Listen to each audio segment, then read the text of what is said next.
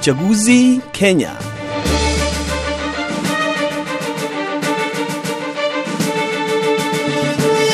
Katika mfululizo wa makala zetu kuhusu uchaguzi mkuu nchini Kenya, leo hii tunamulika suala la afya ambalo limekuwa likizungumziwa katika kila uchaguzi, ambapo wagombea kuanzia wale wanaowania nafasi za juu nchini hadi wale ambao walio katika nafasi za chini za uongozi.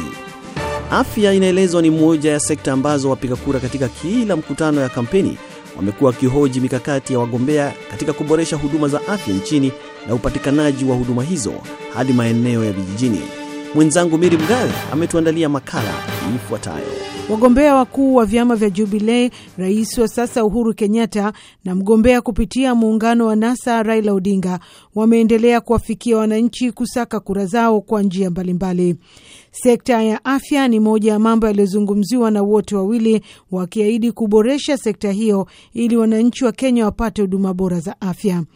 Ahadi kama hizo zilitolewa katika uchaguzi uliopita nchini humo, lakini hali ilikwenda kinyume pale ambapo madaktari wa Kenya na wauguzi walipoanza mgomo rasmi mwaka jana kwa nyakati tofauti hadi mwaka huu.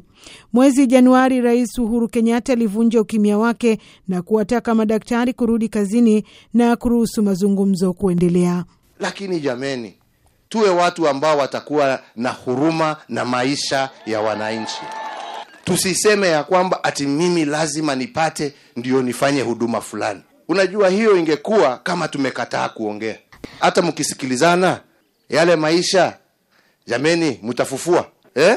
Good faith requires people to understand that we do not put the lives of our fellow Kenyans are risk. Zaidi ya madaktari elfu tano katika hospitali za umma walikuwa wanataka serikali wahakikishie mazingira bora kazini na ongezeko la mshahara kwa asilimia mia tatu.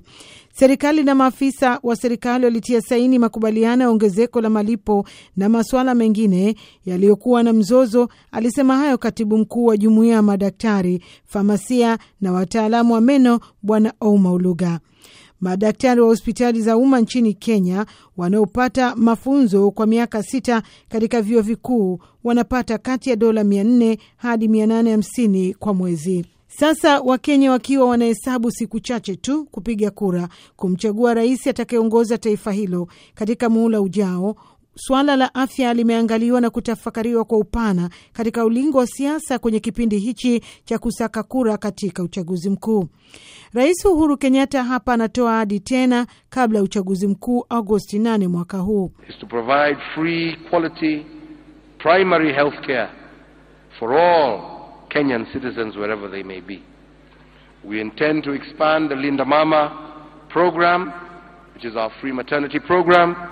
Utawala wangu utahakikisha unatoa bure huduma za afya za msingi na wanawake wajawazito watahudumiwa wakati wa ujauzito hadi pale watakapojifungua ikiwa ni miezi kumi na miwili bure.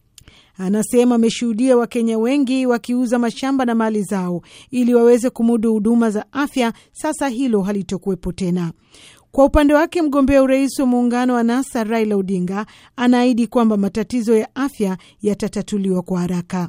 The solution to this problem is uh, first by creating a health services commission.